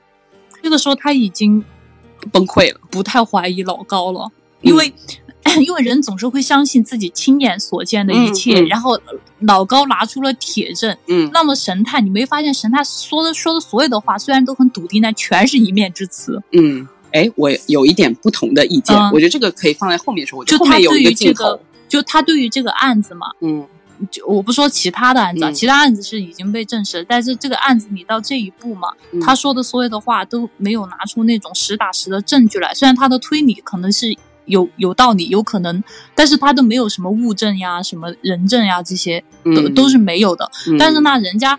那人家高志伟一下子就就拿出了铁证，那这个时候任谁都会觉得，呃，怎么回事？然后这个时候，而且尤其是这个时候刚开始，高志伟跟他来硬的嘛，而且就就是说话就特别硬，就你查呀，我不怕你查，就就那种态度嘛。然后这个时候他崩溃的时候呢，高志伟就突然又跟他来了一下软的，就是说。哎，其实发生了这种事，我可以理解你的心情。我觉得人在崩溃的时候最最受不了这个了。我觉得他这一瞬间就被向高处靠靠拢了。嗯，可以。我觉得这个，我觉得可以结合着后面的剧情来说。我觉得有一点我有稍微不同的观点，我们可以先继续说啊，往下说。老高这个时候他已经把警局其他人都支走了，他单独在小何的身边安抚着小何。这个时候老高又接到了一个电话，就电话的那头跟他说。发现了南亚人的行踪，于是这个老高就问小何：“哎，要不要一起去追查？只要抓到了这个南亚人，一切的真相就会水落石出。”小何就果断的就跟着老高一起去了。嗯，那就陈贵宾这个时候他肯定是要死死的盯住这两个人的，因为他一方面他不放心小何，一方面他也是一定要抓到这个老高的。对，而且就是我觉得这个地方哈，这个小何嘛，嗯，他跟着去抓南亚人。就是我觉得在这个地方哈，这个高志伟跟他说一起抓南亚人，我觉得是一个示好。因为如果他俩一起去抓，抓到了南亚人，功劳一人一半。对，然后是的，这个这个地方，我觉得就是小何是不可能拒绝他的。是的，没错。而且他也需要一个继续往下去推进的一个东西，要不然只靠他一个人，他根本没有什么办法。嗯，陈贵宾。他不是一直跟着这两个人吗？他就一路尾随着他们，发现这两个人进了一栋公寓，于是他就给小何发了一条短信，要他小心高志伟，说高志伟会先杀了南亚人，然后拿回自己的枪，接着就会杀了小何灭口。让人意外的是，就是小何是在电梯里读到这条短信的。他读完了这条短信，就把手机举到了老高面前，让他也读了那条短信。我记得我当年第一次看这部片子的时候，我当时心里那个急呀，我心想。这个弱智是怎么回事？这种信息怎么可能让老高看到呢？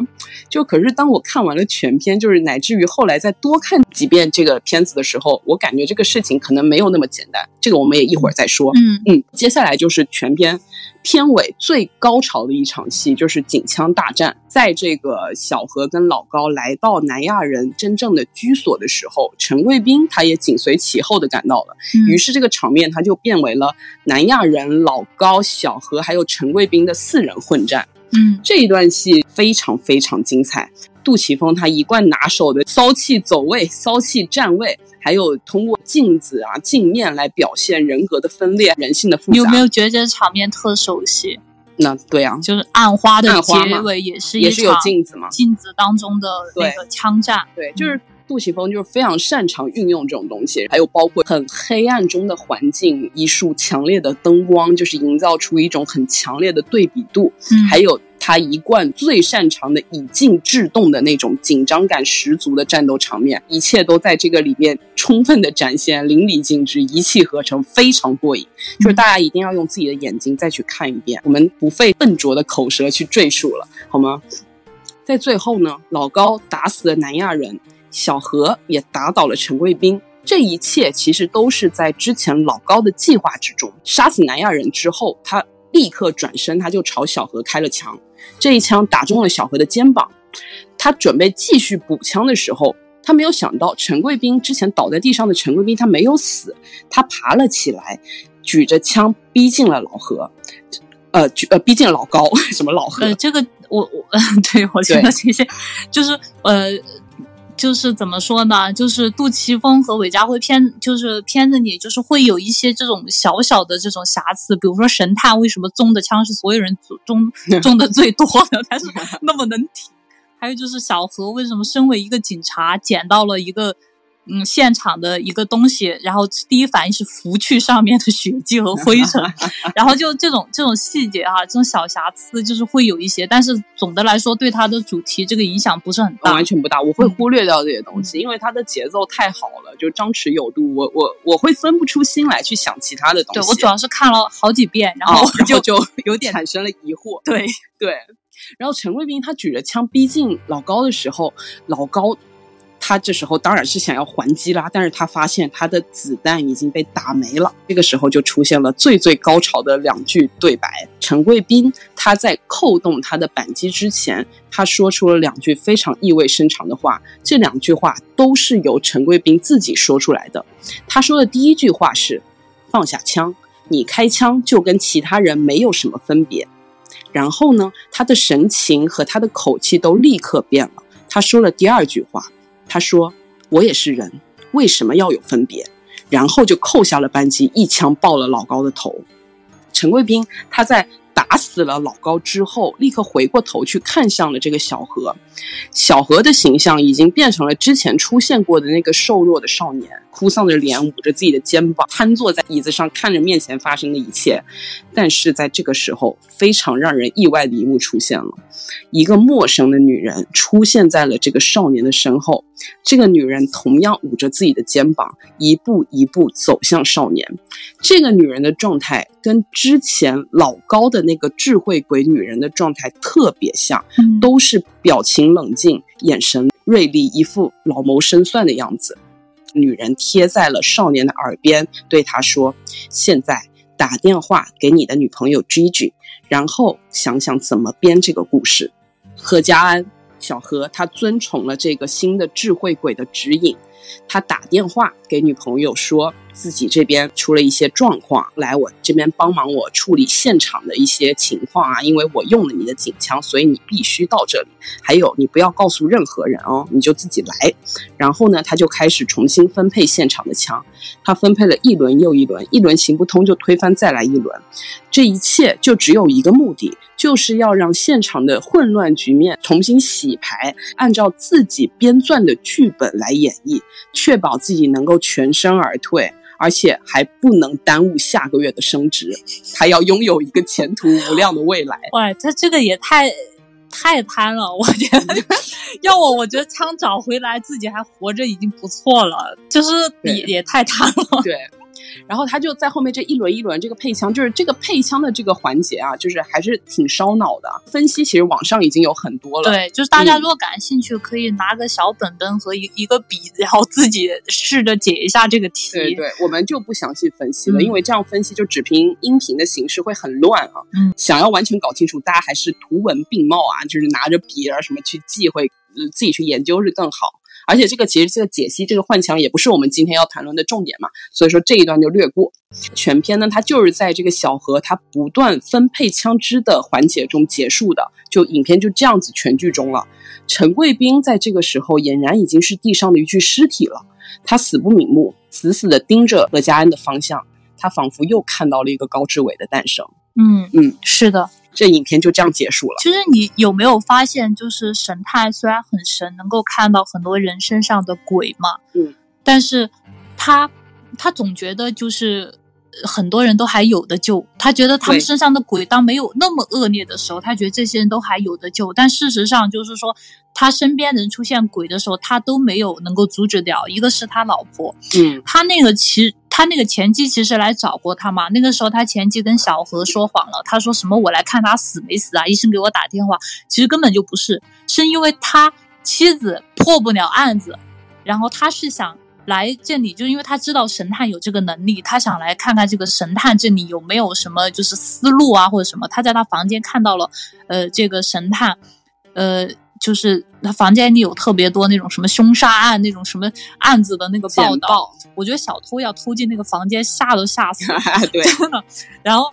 嗯，然后他也知道他在关注他那个案子嘛，然后后来就去问他，就到处去找他，就问他，就说那个案子的凶手到底是谁，然后就能够看出来他这个老婆跟他幻想出来的那个人是完全不一样的。他是一个功利心很重、一心想要向上向上爬的人，而且就是哪怕不是自己的能力也无所谓。嗯。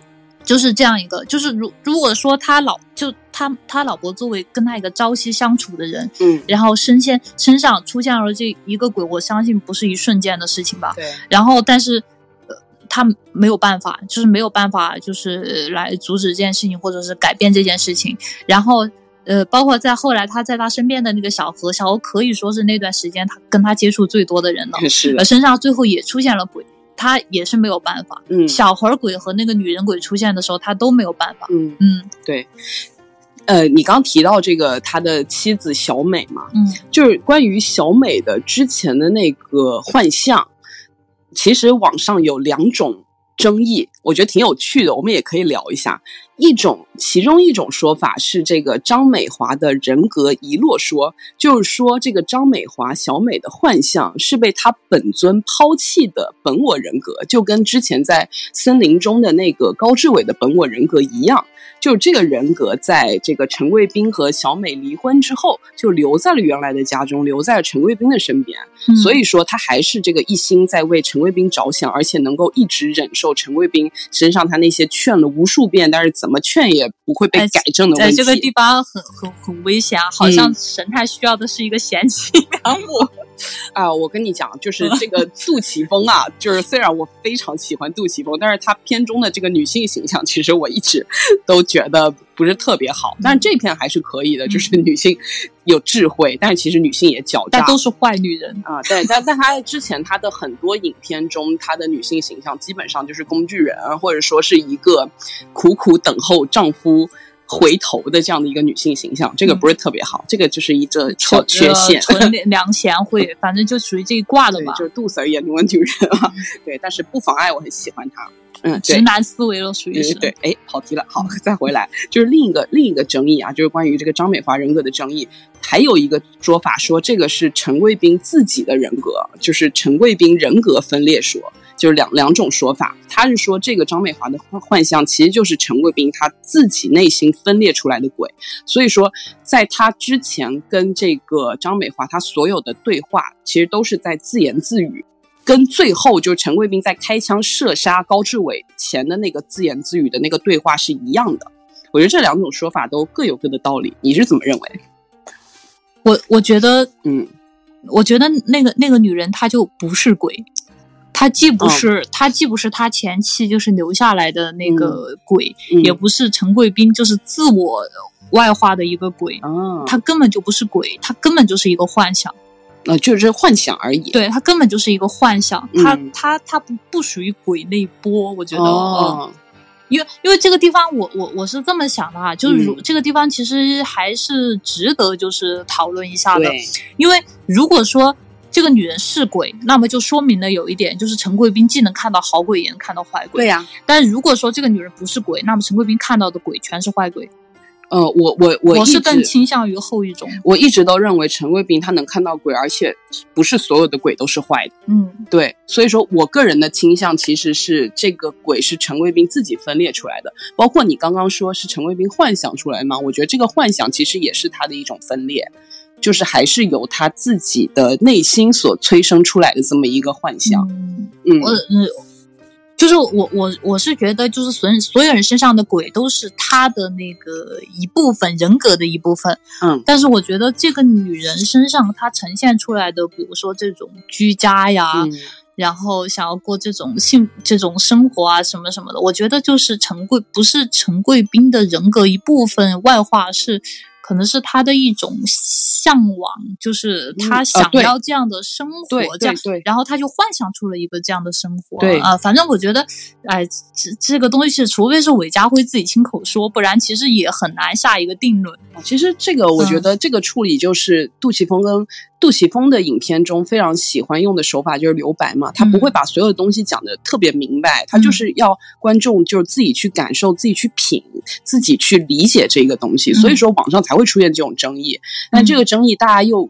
各执其词，也而且也都非常有道理。嗯我觉得这个是就是杜琪峰的影片一个非常好的一个啊点，就留下讨论空间。，对，而且会做减法，就是特别好。那我个人就是倾向这个是成为分分分裂出来的一个人格。啊，对，那大家有什么那个想法和意见啊，也可以在评论里面说一下你们对这件事情的想法。嗯，对嗯对对。现在还可以说一下小何，嗯。就刚刚一直没有说到的小何，就是我刚刚有些不同意你的一些观点嘛。嗯，就先说到那个短信的环节，我刚不说我在一开始就第一次看这篇的时候，我觉得小何就是个弱智，就是怎么就那么容易就相信了一个身份还未知的人。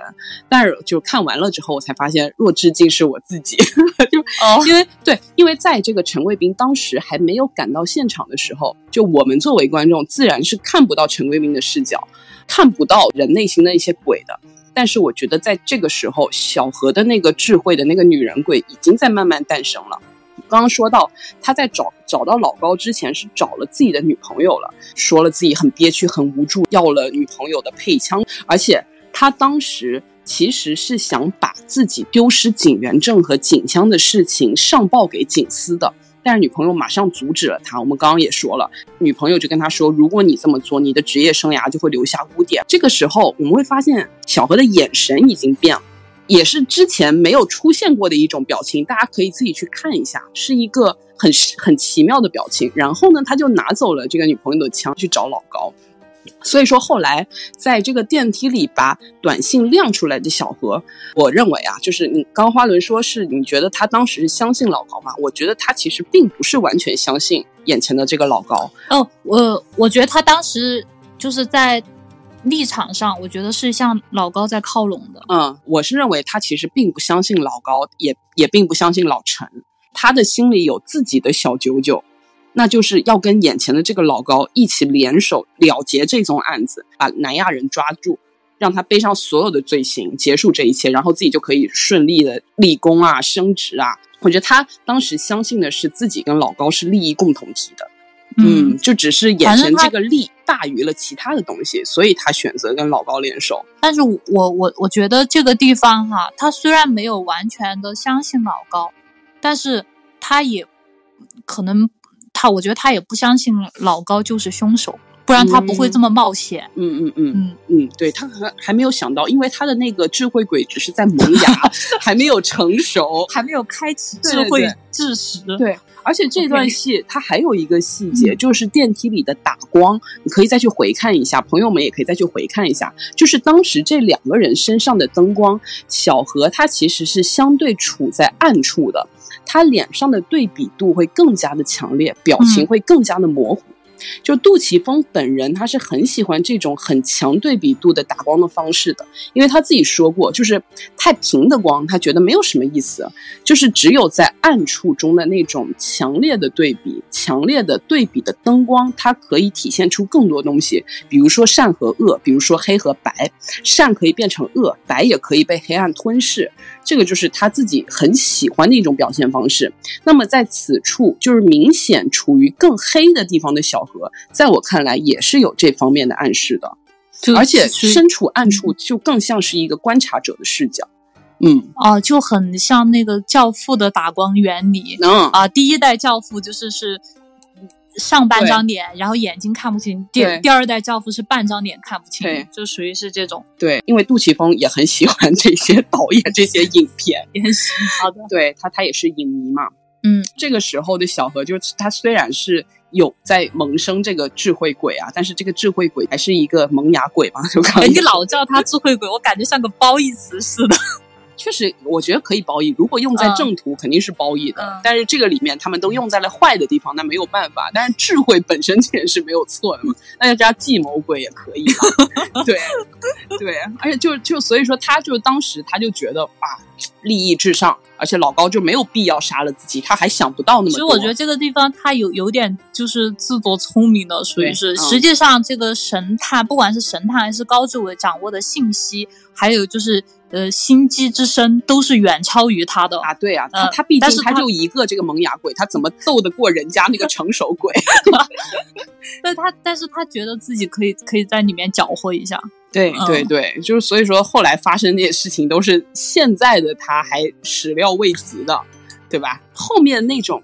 强烈的刺激啊，让他内心的那个孕育着的智慧鬼、计谋鬼迅速的成长成型。所以说，我们在影片的最后才会看到最终的那个女人的形象的出现，让她发光发热、变大变强。对对，嗯，还有一个点，我觉得也是可以说的。这个影片所提到的那个案件，其实在现实中是有真实的原型的。不知道朋友们有没有听过，就是非常有名的，也是发生在零六年的香港的魔警事件。也有人叫它“鬼枪事件”。嗯，对，就这个案件，除了被《神探》这个片子取材，它还另外有改编了一部就叫《魔警》的电影，是二零一四年的电影，是林超贤导演，阿祖、吴彦祖主演。我就感觉这一个事件，就是拍出了多少 以此为素材的呃电影，对，包括香港风的那个什么。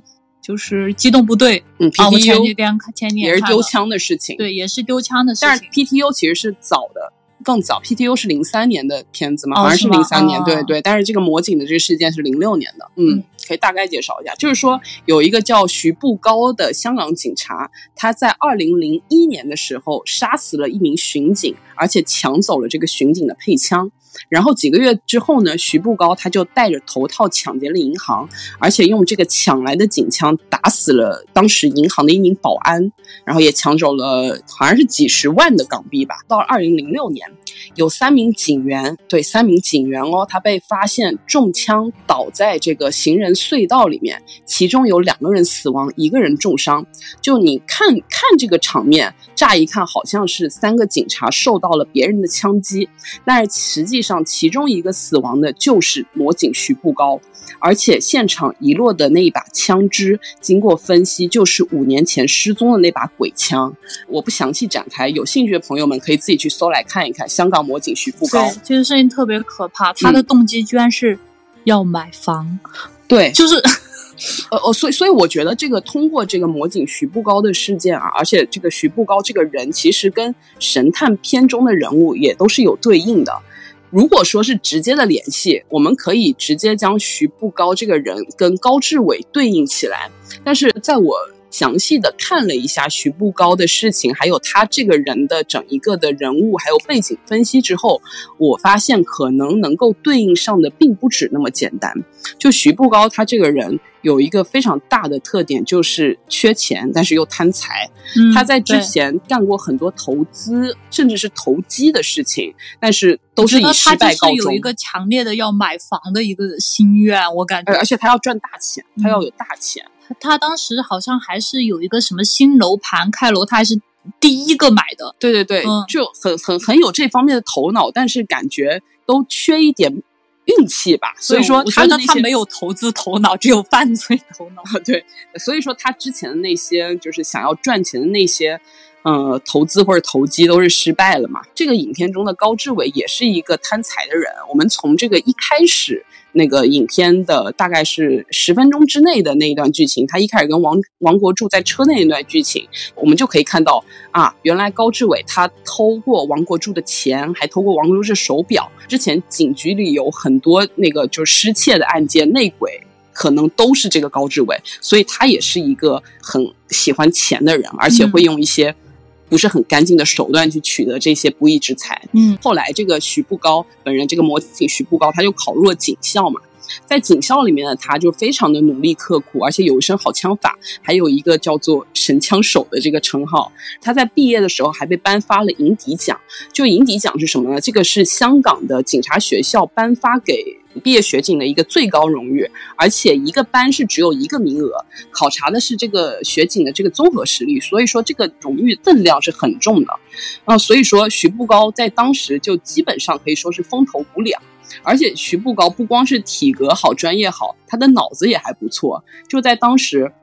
他还参加过一档名为《百万富翁》的电视节目。如果大家有看过贫民窟的百万富翁，也就是可以知道，或者说是咱们这个内地什么幸运五十二啊，就是一个在电视上机智问答的这样一个节目。就是如果你通关了，就可以拿到一笔大奖。徐步高他当时是达到了倒数第二题，最后一道题他不太会答，但是他拒绝使用锦囊，所以答错了，就是错失了最后的大奖，但是也还是拿到了六万块。我们通过他的这个行为，就是可以知道他脑子是挺好用的，而且他还有一种很强的表现欲。你你通过他不是，哎，我最后我觉得我自己能行，我不用锦囊，你就可以感觉出他很想要表现一番，展现自己的才华。就是这个行为说明他对自己的能力的那个自信，或者说是自负，其实是跟陈贵斌挺像的，因为陈贵斌也是一个自信到自负的人。嗯嗯。所以说，他们也是一种很笃定、相信自己的判断这样的一个人格。后来呢，这个徐步高他不是一个优秀的一个学警嘛，他很想要一心往上爬，他就觉得自己这么有才，而且我什么枪法又准，各方面都很好，我肯定是可以当官的。他就参加了很多次的升职考试，甚至还。想要考什么机场特警之类的那种职务嘛？哎，你别说，就是要不是后来走上那条路，我觉得他真的是挺努力的。他很努力，什么路子都试过了。对他很努力，而且他也确实是有能力，嗯，对吧？从他的这些不断想要往上爬的这种行为，你可以看出他是一个很有野心的人。这一点又跟何家安不谋而合，只是这个徐步高的他的这个考试都以失败告终。我觉得他就是选错了赛道。你像那个时期，他要是凭他的一这种本领嘛，嗯，他要是跟黑黑社会混，哎呀，跟香港黑社会混，那是吧？我觉得比 雷洛是吗？我的天，是啊，对，嗯，这个徐步高他就是在这个生活中屡屡受挫，就是他就导致于自己陷入一个觉得自己怀才不遇、命很不好的这样一个状态，而且他在后来也是出现了一些。婚姻危机啊，这一点又跟陈贵斌是有点像的，嗯，就是所以说，我觉得这一部神探中的几个主要角色，其实都跟徐步高有那么或多或少的对应关系。当然，重合度最大的还是高志伟本人，但是其实其他人也都是有一些呼应的，因为这部片子里面每一个人，包括神探本人，他们其实都是有或多或少的问题的。嗯，对，看这个片子，我有一个特别大的感受，因为之。看这个片子之前，也就是在今年嘛，嗯，呃，你有没有听说过白宝山这个人？嗯，当然了，就是汉呃汉悍匪之首，对，而且他当年案子是震惊了全世界的，就是同样是。夺枪杀人的这个案件，我就是在香港这片土地上就多了很多这种玄幻的、这种魔幻这种色彩，什么魔警啊，然后什么的。那当然，白宝山就是悍匪、犯罪分子，然后就属于这种犯。那因为这是呃，今年我刚好就看了这个，我们这个大陆拍了一部关于白宝山的电视剧啊，然后。白宝山这个这个人，其实我觉得跟这个徐步高，呃，也有一些这种相似之处。嗯，他其实他也没有当过警察，但他也是一个神枪手。对，他神百步穿杨。对他神枪手是咋练出来的呢？因为那个时候枪支管的没有现在严嘛，他是经常就喜欢拿着，因为他呃他是一个北京人，嗯，呃就是一直以来就有一个爱好，就喜欢拿这个气枪打鸟，对，把移动靶哦，然后就 就练出来了，高手。对，然后后来就是因为一个事情，就是被。判了刑嘛，然后判到了那个呃新疆那边，就是的那个农场去改造，就是成了一个劳改犯。嗯，而且那个时候牧民他们其实是有那个子弹什么的，他就在那个时候呃攒下了，就是跟牧民交换呀什么的。因为当时有一个很特殊的，有一个。可能也是当地特有的，就是有一个，就是通过家里面的塞钱或者各种各样的方式，或者是你表现好，通过一个相对自由的方式，就是你可以就是到外面去放牛什么的，是，然后就是跟牧民交换，然后就是攒了一大堆的子弹，然后回到了北京。他一直在就很不服嘛，就觉得当年给他判的太重了，他那个事儿本来是个小事儿，给他判的那么重，嗯，然后呢，他回来要解决他这个户口问题，但是这个呃。当时的这个户籍警员对他的这个态度又不好，然后就是这个事儿又老办不下来，然后他就觉得要铤而走险。但是我觉得其实也是，我觉得可也是一种借口。他其实可能内心就是有那种躁动的血液，他内心有那个寸头哥，他有张兆辉，对，嗯，对他有那个躁动的血液，然后就走到了什么地步呢？他还不是杀警察，他是杀军人，杀武警，他呃不是解放军。哦，他是跑到了一个军营外面，然后打死了。我记得好像是他杀的是站岗的武警，不是记错了，不是武警就是解放军，跑到了一个军营外面，然后杀死了一个哨兵，然后夺了他的步枪，而且这他不止干这一次，就是有好几次，然后都是杀。呃，都是通过就是杀人，然后夺枪，而且都是就是去选择的那种什么军人呐什么的这种这种东西，然后他说抢警枪，对对对，就很就很恐怖，非常悍。嗯，然后包括后来他的同伙都是被他杀掉的。是，然后我觉得就是这个事情，呃，就是你就是如果感兴趣的朋友可以去看一下这个电视剧，如果没有耐心的话，可以到 B 站上面搜索这个 电视剧的这个解说，叫什么名字呢？呃。你可以找那个什么刘老师说电影，它里面有专门就是讲这个这个这部剧叫啥？我我有点忘了，但是有点忘了，搜一下还行。因为过了少了半，过了过了几个月，有点忘了。然后就是说。大家可以去，就是去搜一下哈。然后这个，我觉得这个白宝山身上也有很多这个很复杂的这一面。就比如说，他在这个期间，他居然还交了一个女朋友，而且利用这个女朋友给他藏枪，他连他的这个同伴都杀了。对。但是面对这个女朋友的时候，呃，居然就是心软了，还让这个女朋友回自己的老家看看。对。然后后来，包括后来就是他们被抓的时候嘛。然后他都要把这个罪责就是尽力的往自己身上揽，然后什么的，然后就表现出那种呃少有的这种柔情，但是他其实又 悍匪柔情。对，但是你说他很爱这个女朋友吧，但是其实他也不止一次动过要把这个女朋友杀掉的念头，差一点点就动手了。所以这个人也是一个很复杂，我相信他身上也跟着很多鬼。对我，我觉得肯定是很多鬼，而且我觉得他身上还有一些。就是如果用在正途上也是非常牛逼的一种品质，因为我记得我在看这个案件的时候，我对一个情节印象很深刻，就是他要偷那个解放军的枪的时候，他是埋伏了一天一夜，我记得是，反正埋伏了非常长的时间，在一个酷暑，就是 太牛逼了，对他他在那儿就是硬是一动不动的在那个芦苇荡还是什么草丛中，就是。蚊虫叮咬的那种环境下，他埋伏了几十个小时，最后等到这个什么解解放军就是放松警惕，或者说是稍微没有那么严的时候，他就一把把人家给杀了，然后把枪给抢了，是非常可怕。而且这个这种坚韧的品质啊，我天，既坚韧又有决断力，然后而且他的心思也非常缜密，计划周全。对他其中有一次差一点就被逮住了，当时他是跟一个。他坐一个那个小面包车嘛，然后 在那个路上走，当那个车就是可能那个师师傅有有点不太熟练，然后引起了这个警车的注意，以为是酒驾，就去拦他们。嗯，然后他他一下车，没有丝毫的犹豫，警察都还不知道咋回事呢，马上开枪，当场就打对。打中了两个警察，然后而且中间就。跑跑到了这个警察局搜索他嘛，嗯。然后他就料定了，就是这个警察有人受伤，然后不可能在此久留。还有一个就是他就是呃沉得住气，他就藏在草丛里，硬是那个警察在就在他旁边搜，他一声没吭。是，就是太牛了。我我相信，就是这个白宝山的身上，他在当时一定也是跟着非常多个鬼的。嗯，嗯，对，也硬扯回来这个片子。对对对，而且有哦，还有有一点就是特哎，还在讲白宝山。对对，就他就就他身上这个人性特别复杂。嗯然后警察去抓他的时候，他本来是想拿枪跟警察火并的，然后嗯他也有就是我觉得可能在他看来哈，以他的能力也是有一战生机的。这个时候他母亲出来问什么事儿，嗯，然后他马上束手就擒，然后就是就说是啊那个户警找我办户口，然后就跟着就出去了，就是因为他不想在他母亲面前就是杀人。是的，我觉得这个结尾就是白宝山的这个结尾，也是一种非常有戏剧性的一个结尾。嗯，这个就可以扯到一个词，叫做宿命啊！对我扯扯呃为什么是回来了，宿命？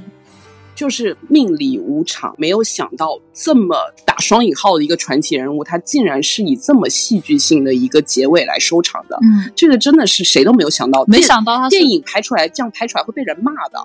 对就是没想到是一个冷酷的杀手哈，居然这么孝顺。对，嗯就是这是一个真实的事情。嗯如果说如果是这样一个片子这样拍出来，没有一个真实的背景为依托的话，那肯定要被骂烂尾的呀，嗯，对？吧？所以说，我觉得这个就是一种命途无常的一种宿命感。嗯那说到了宿命啊，就是熟悉银河印象的朋友都知道，杜琪峰和韦家辉的片子中很重要的一个元素就是对于这个宿命的讨论。就张敬轩，张敬轩就香港那歌手张敬轩，他有一首歌叫做《不吐不快》，其中有一句歌词他就这么写：也爱用整晚说杜琪峰专长，揭露命途无常的道理。就杜琪峰嘛，是银河印象的门面代表，所以说，当我们提到那些经典的作品、经典的符号，还有那些专属的杜氏风格影片的时候，我们首先挂出的名号肯定就是杜琪峰。但是韦家辉、尾声这个外号隐士，然后又被称为杜琪峰背后的男人的这个人，也是宿命这个命题里面不能不说的一个存在。就韦家辉他编剧的作品中，我认为一直有一个母题，就是包含了宿命的元素的讨论，尤其是那些拥有非凡能力的人，更是拥有一种非常孤寂的宿命感。像之前，呃，零三年的《大智老》，就是内地翻译叫《大块头也有大智慧》，就是刘德华主演那部影片中，哦他其实也有过这种展现。刘德华他跟这个陈卫兵啊，刘陈陈对刘德华，刘德华跟刘青云一样，嗯他他们在片中都是拥有那个常人所没有的异能，但是他们在宿命的面前还是无力回天。就这就嗯是不是就像钢铁侠最后一定会死一样？因为那个嗯复联四播出了之后，马上就是上映了之后，然后大家都说是不是一定要是钢铁侠打那个响指？还有人就讨论说最后一定会是钢铁侠，一定是由他来打那个响指。你比如说，在陈卫兵的眼中啊，就是成为神探，铲除世间的这一些恶鬼，或者哪怕说是要为此牺牲一切，也是在所不惜。这个是陈贵斌他自己认为自己身为神探的宿命，但是编剧这个时候玩了一下。在韦家辉的眼中，这个宿命并不是陈贵斌认为的那样。韦家辉他眼中的这个宿命论呢，是人性本身就是一种深不见底的东西。嗯，你可以把它理解为一个根本望不到头的阴暗的深渊，因为这个东西，人性这个很深的人性，它就是这个世间的常理，它不会以任何人的意志和行动为转移。那陈贵宾，你要与这样的宿命进行对决，那下场肯定是不言自明的。嗯，就相当于他是在对抗就是自然规律了，我觉得是不对是？对，而且呃韦家辉他本身也是信佛的嘛，所以他的那个作品中也是包含这种东西。嗯而且再说到陈贵斌啊，就我觉得陈贵斌他其实在刚刚我们说的最后的那个枪战之前，他来了，他我觉得他是已经做好了牺牲自己来拯救小何的准备了，但是。他没有想到的是，他看到了小何，看到了那样的小何，看到了看到小何也很愿意救自己。不是，我觉得他是突然恍然，好像也就正是因为自己，才让小何催生出了那些心魔变成了高志伟，一步一步走向魔道。虽然影片最后没有交代将来的小何会是什么样，但是我觉得这一切就是所有的观众也都能够想象得到。所以这就是一种人算不如天算、命数无常的一个很大的讽刺。对，而且这个片子里面，我就发现，就是韦家辉很善于，就是把一个其实很小的事情，只要及时解决了，就是不会闹得那么大。嗯，但是不知道怎么了，就一步一步的就到了一种不可收拾的地步。然后大家可以看一下，就是网上对于这个结尾的分析嘛，分析来分析去，就是三种方案。都是无解的，唯一能解的方式是什么？等他女朋友接姐来了之后，把女朋友杀了，对，然后这个这个这个事儿才能圆得上。对，但其实想想，这个小何他有必要做到这一步吗？他无非之前他就是丢了枪。嗯，虽然这个事情可能会挨处分什么的，但是也不至于到最后要杀人这么严重吧？但是事情已经发展到这个地步了，连神探都控制不了事情的走向，更何况是小何？对，就是说，就是刚刚开始的时候，包括高职位也是，刚开始的时候，如果事情能够及时得到控制，一切都还有机会。对。但是呢，就是因为人性的种种幽暗的地方，然后让这个事情滚来滚去，最后变成一个根本无法收拾的局面。对，所以说这一种宿命就是一种充满了强烈悲剧色彩的、悲观色彩的，而且是永远无法走出的一种循环困局。嗯嗯，哎，其实这个地方哈，我觉得就是可能就会有这个信教啊的这个这这个朋友，就是。可能就就会说，嗯，就是要克服这些人性幽暗的地方，嗯，就是你可以借助那个信仰的力量，嗯嗯嗯，光靠自己其实是很难，对，但但因为我本可能韦家辉我不能评价，可能韦家辉信，所以其实他也是韦家辉是信的，对他他也是这么想，我觉得也有可能，嗯，但是其实。呃，悲观本身就是我相信韦家辉，我认为啊，我感觉到的韦家辉，他是一个相对来说比较悲观的人。但是悲观，他并不就代表着消极，并不就代表着就是一直低迷下去。其实这是不是同样能够划等号的东西？嗯，呃，我最后这里就是想提醒一下大家，就是在平台看这个神探的时候，就大家尽量去看这个粤语版，因为。呃，有的平台上这个粤语版和普通话版的结局是完全不同的，是有一个是内地版，一个是香港版。那这个结局不同呢，然后导致整个片子的主题都发生了 巨大的变化。我这个地方不得不佩服哈，这个呃，这个内地的呃，这个最后的这个剪刀手，我觉得是有点厉害。对，然后最后而，但我觉得最后这个其实。也也挺有意思的，就如果感兴趣，也可以最最后把普通话版的结局，你就看最后那一点就可以了。对你就会笑，就会笑。哎，我这里就明确的说啊，就是在那个绿色的水果的那个平台，你们去看，又要看粤语版，国语版是有改结局的，也就是是两个版本是双结局的。但是在那个 B 站，它是国语版跟粤语版两个的结局是一样的，没有区别。对我们这里留一个悬念吧，然后但我觉得等大家去看的时候一定会大吃一惊。哎，对，嗯，但是我觉得大家也也很好猜，就是咱们内地 的结尾基本上都会是那样。我我觉得是，嗯，可能能猜到，嗯嗯，但我觉得属实是有一点牛逼，因为它不是很粗暴的剪了，就是它其实还能圆得上，但是它表达的东西就。完全不一样的。对，反正杜 Sir 他有好几部片子都是有这种专门定制的双结局的，而且包括说，就是像你刚刚说的，什么神探最后死前想的是他让小何变成这样，哎，到了这个呃内地版，可能神探就完全就不是这么想的了。对对对，大家可以自己去品。嗯嗯，好的，好，那今天的节目呢，我们就录到这里，谢谢大家收听。嗯嗯，大家可以订阅一下《港影情书》啊。嗯，好的，下次再见，拜拜，拜拜。也爱用整晚说道奇峰专场揭露命途无常的道理，讲破天地，讲到自己不觉迎面太阳已经升起，只怕无法再有这种情怀，又未。